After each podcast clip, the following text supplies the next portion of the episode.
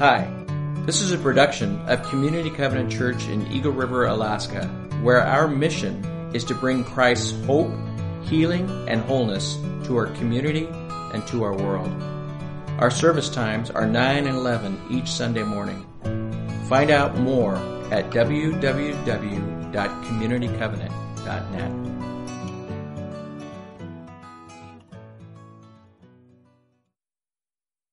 Okay, John, you ready? Ready and action. How's that? Hey, this morning, like I said earlier, I love baptisms, and I love being able to celebrate communion because we bring the reality of the life of Jesus right down where the rubber meets the road. We get to hear about it. So I want to ask a question this morning real quickly before we bring Sterling up to get baptized. And so the question is this. I think I can. Let's see if I can fix that. Hang on a second. See if that fixes it. I think maybe I was pulling on the cord. If not, I'll grab the handheld.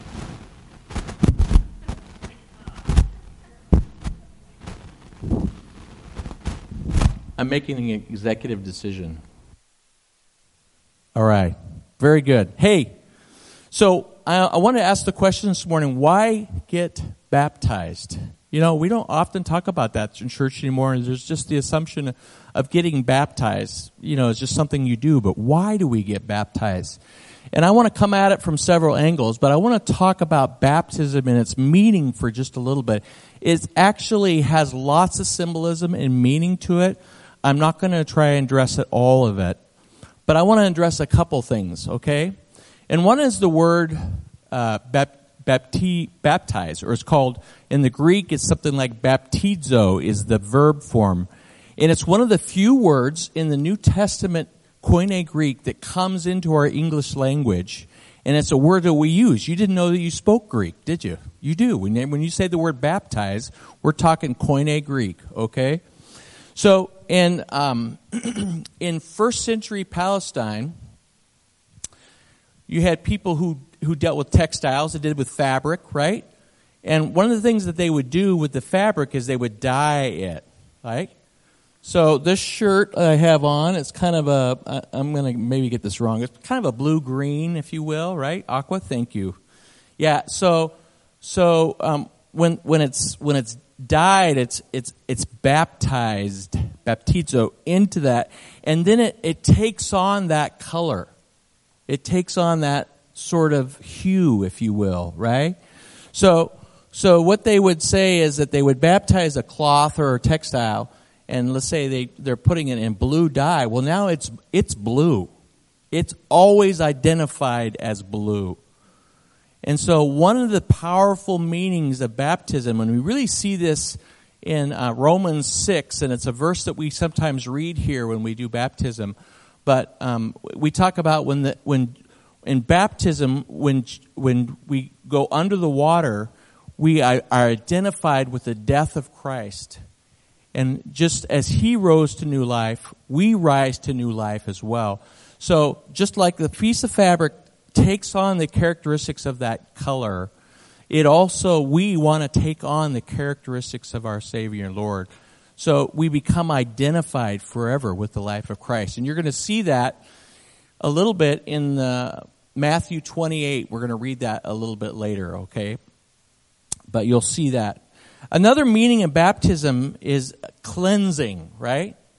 And the text we're going to look at today, we're going to look at Jesus' baptism a little bit. But they said about John the Baptist, and we'll read a little bit of his story, but that he was doing a repentance baptism. It was a cleansing action because he was calling people to repentance, to repent from their sins and to be baptized. And that was a cleansing to prepare their hearts for the Lord's coming, okay? So let's actually read that. If you turn in your Bibles, it's in Matthew.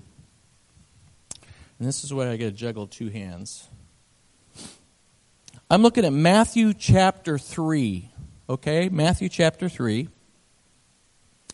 And I'm going to read the very beginning of this. It says, "In those days, John the Baptist came preaching in the wilderness of Judea and saying, 'Repent, For the kingdom of heaven has come near. This is he who was spoken of through the prophet Isaiah. And then here's the quote from Isaiah. A voice of one calling in the wilderness, prepare the way for the Lord, make straight paths for him. John was an interesting character. We see in verse 4, John's clothes were made of camel's hair, and he had a leather belt around his waist. His food was locusts and wild honey. People went out to him from Jerusalem and all Judea and the whole region of the Jordan, confessing their sins. They were baptized by him in the Jordan River. So you can see some of that imagery right there. Now, what goes on from there? You know, we talked last week in my message a little bit how Jesus seemed like he gave religious people a bad time. So did John the Baptist. Because there was something about their religion that stunk. And he wanted them to know that they too, they couldn't rely on their own righteousness, but they needed to baptize. And so he had strong words for them. And I'm going to jump down to verse 11. And these are his words. And notice how he portrays this one who's coming. He says, I baptize you with water for repentance, but after me comes one who is more powerful than I, whose sandals I am not worthy to carry. He will baptize you with the Holy Spirit and fire. His winnowing fork is in his hand, and he will clear the threshing floor, gathering his wheat into the barn and burning up the chaff with unquenchable fire. Well, that sounds pleasant, doesn't it? I mean, that sounds, wow. So he's encouraging them, hey, if your heart's not right, you should be concerned. You need to not rely on your own ability, right? And he paints this picture, and so how would you expect then the Messiah to show up based on what John just said? Nobody noticed when Jesus shows up. He walked onto the scene, and we don't get any indication that anybody even noticed. Instead, a different kind of a scene unfolds. It's not that what John said wasn't true, but John's looking at it he's looking at the long story, if you will. But in the immediacy of the moment, what happens is really interesting. So we begin reading in verse 13. It says, Then Jesus came from Galilee to the Jordan to be baptized by John. But John recognizes this. But John tried to deter him, saying, I need to be baptized by you, and do you come to me? Jesus replied, Let it be so now. It is proper for us to do this, to fulfill all righteousness. Then John consented. As soon as Jesus was baptized, he went up out of the water, and at that moment, heaven was opened. He saw the Spirit of God descending like a dove and alighting on him, and a voice from heaven said, This is my Son whom I love. With him I am well pleased. So I want to point out one of the things that is happening in this passage is, I think, is really fascinating. You have a gathering of people who are coming to be baptized because of their sin. That's the place that Jesus decides to show up, maybe led by the Spirit, to begin to inaugurate his whole ministry. If you read the story, that's kind of the start. Right after this, he gets led out into the desert for temptation, right? But he comes, and you have to understand that sinners are coming to get baptized. People who recognize that their lives are a mess. And here comes the one that John has talked about, whose power and glory is far beyond anything anybody can imagine. And yet he comes up with a sinner, and when John tries to stop him, John recognizes, wait, this isn't, something's not right here. You know, and Jesus says, this is so righteousness is fulfilled. Well, whose righteousness? Whose righteousness? We talked about that baptism is identification. It's a beautiful scene as Jesus, the one who created the universe, the Bible says, shows up and he says, I want to be identified with the sinners.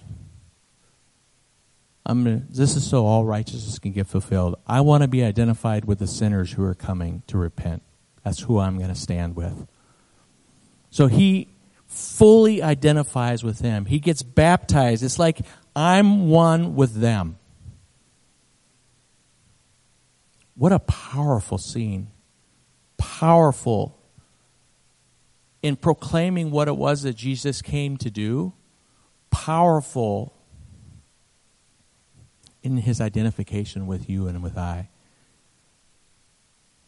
And it's in that moment that heaven opens up. You see something like a dove, something that represents the Holy Spirit coming down and inaugurating Jesus' ministry. And in that moment, when that's what Jesus does, what does the Father in heaven say? This is my Son whom I love. With him, I'm well pleased. What he has stepped up to do in identifying with sinners, I'm so pleased with him. What a beautiful image for you and I. And so as we read, there's several places that we could turn to, and we'll look at one a little bit. But when we read that we get to be baptized and identified with Jesus, and we're commanded to do that as followers of Christ, it's considered just a part of a natural part of what we do. Because when we come to Christ, we don't just come to Christ, we become a part of his church. We become identified with the life of Christ. And that public declaration of, I'm standing with Jesus, is in response to Jesus saying, I'm standing with the sinners. And now I'm going to stand with Jesus. That's what baptism is. So what a beautiful imagery, isn't it? What a privilege it is to us to be able to identify with Jesus because he identified with us. So that's what we get to do this morning. Isn't that cool? And so I'm going to invite Sterling on up and Joe.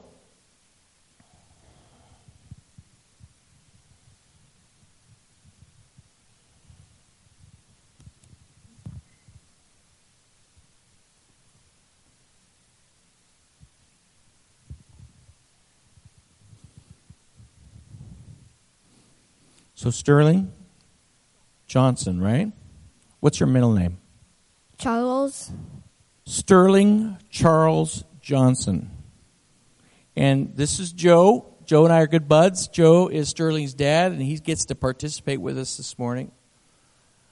I want to read a verse. You know, in communion and baptism, we celebrate some of the core essential things of what it means to follow Christ. And the Apostle Paul, when he's writing to the Ephesian church, he picks up on some of these mega themes, if you will, and you can hear them as I read this. This is from Ephesians chapter 4, verses 4 through 6, and he reminds the church in Ephesus about their identity, who they are, and what it was that helped them form their identity, what it is that helps form their identity. He says this, there is one body and one spirit, just as you were called to one hope of your calling, one Lord, one faith, one baptism, one God, the Father of all, who is above all and through all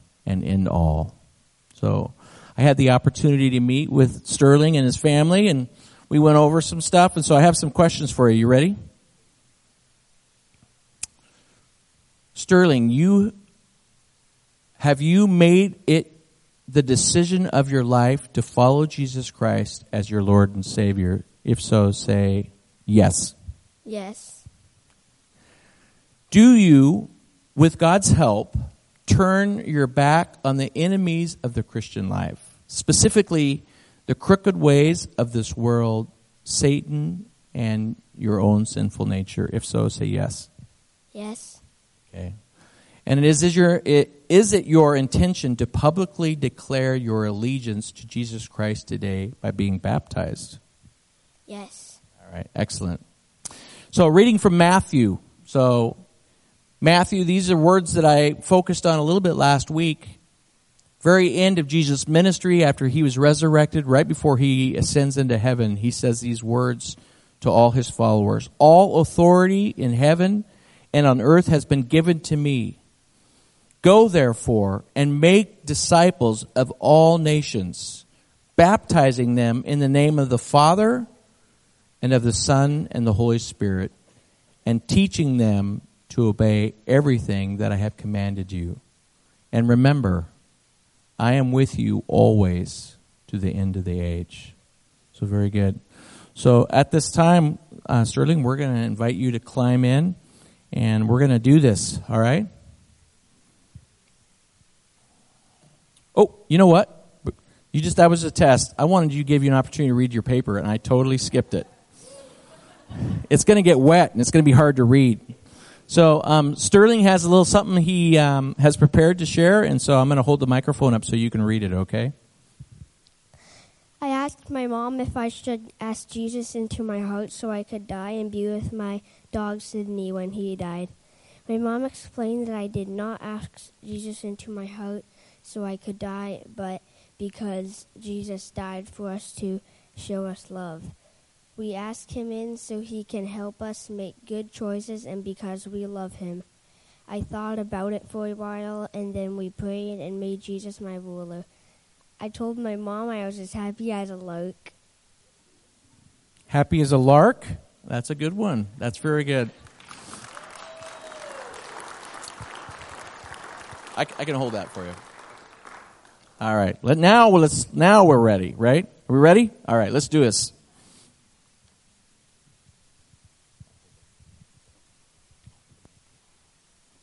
You can get down on your knees there. There you go. And you can plug your nose if you want to.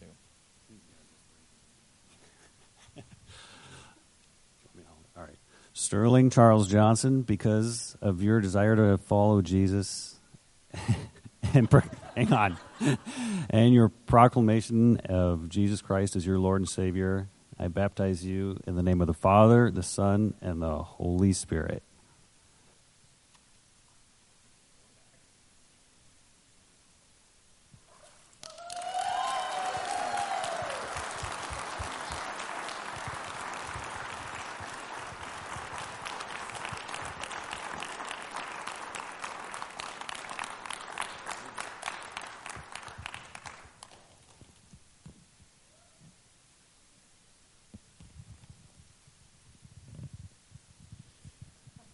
I want to ask you to join me as we pray. Let's bow our heads, pray for Sterling. We thank you, Almighty God, for the gift of water, for the gift of baptism, all that it symbolizes. Lord, all authority in heaven has been given to Jesus Christ, and because he identified with us, he gives us opportunity through his death, through his resurrection, to identify with his life. So we pray for Sterling today. We thank you for this day and what it represents. Lord, we ask that you would give him a special measure of your grace. As he responded in faith and obedience today, may it be that he sees your Spirit just helping him to come alive. We ask that he would grow in wisdom and the knowledge of his Savior, Jesus Christ. Lord, protect him as he grows through the challenges of childhood, through the challenges of being a teenager and entering adulthood, and may he become a great man of God, we pray. Thank you. Also ask that you would be with Hannah and Joe and Sterling's sister, Merci, as they encourage him, as they do life with him. May they experience community as a family. May they experience community here at the church. And Lord, together all of us want to know Jesus Christ. In his name we pray. Amen. Amen. Thank you. Very good.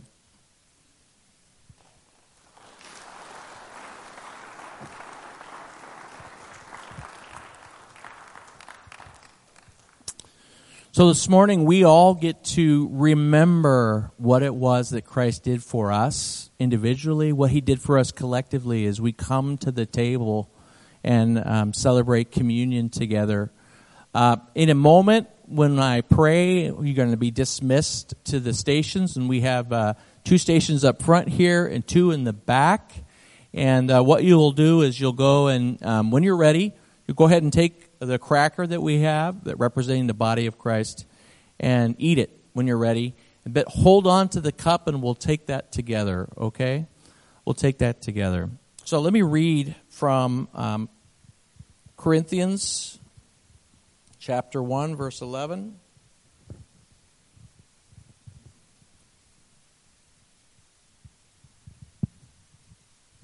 Paul is reminding the Corinthian church how it is that they're to receive communion and the meaning behind it. And so he writes and he says, I need 3 hands this morning.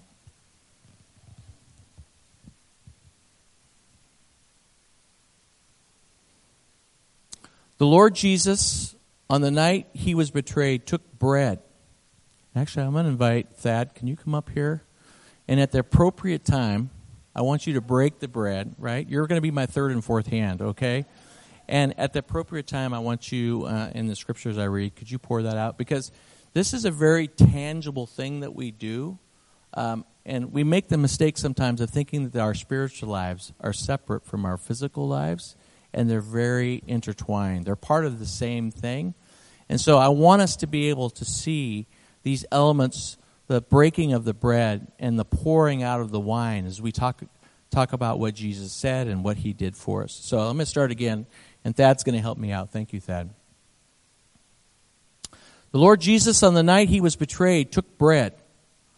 And when he had given thanks, he broke it and said, "This is my body, which is for you. Do this in remembrance of me." In the same way, after supper, he took the cup, saying, "This cup is the new covenant in my blood. Do this whenever you drink it in remembrance of me." And then Paul adds these words. He says, "For whenever you eat this bread and drink this cup, you proclaim the Lord's death until he comes." Thank you, Thad. Let's bow and thank God this morning. Father in heaven, moments ago, as we celebrate baptism, we're reminded of the very real death you died on our behalf, identifying with us. And as Sterling comes up out of the water, we're reminded that you were resurrected to new life. That gives us hope. Lord, when we look to you, we find healing and wholeness. So now as we receive communion, we celebrate your love and your grace, Lord. We, in faith, come to you to receive. As we eat the bread, as we taste the juice, may we remember the reality of your death for us, and may it cause our hearts to leap for joy. May we commit ourselves fresh and new to you today, to being identified with the life of Jesus. That's our prayer. In Jesus' name, amen. So as you're ready, I invite you to come and receive communion. It's going to be awkward if I led without having one. So you want to grab one real quick? We'll wait. We're going to wait on Janelle. We're going to wait on Mary. I'm going to get one for Mary. Okay, Mary passed to the... Okay, no. Let's raise our cups. This is the cup of the new covenant in Jesus' blood, by which we say thank you for his life and resurrection. Let's drink together. Hey, I want to remind you of these words as we are still haven't quite finished our series on evangelism without additives. These are the kinds of things that we get to celebrate when we see God work through his church to see the missing people. The missing people in our community that God wants come and get to be a part. They get to be baptized. They get to join in communion. So remember, Jesus, on that mountainside, last things he says in Matthew 28, and I'll remind you, too, that some of them doubted, probably not unlike us. It says in Matthew, Jesus had gathered his disciples. It says, but some had doubts, like us. But he commands us anyway, right? He says, go and make disciples of all nations, baptizing them, that is, identifying them in the life of the Father, the Son, and the Holy Spirit, and teach them to obey everything I have commanded you, and I am with you to the very end of the age. We're not quite there yet. So he's still with us, all right? God bless you as you go. Amen.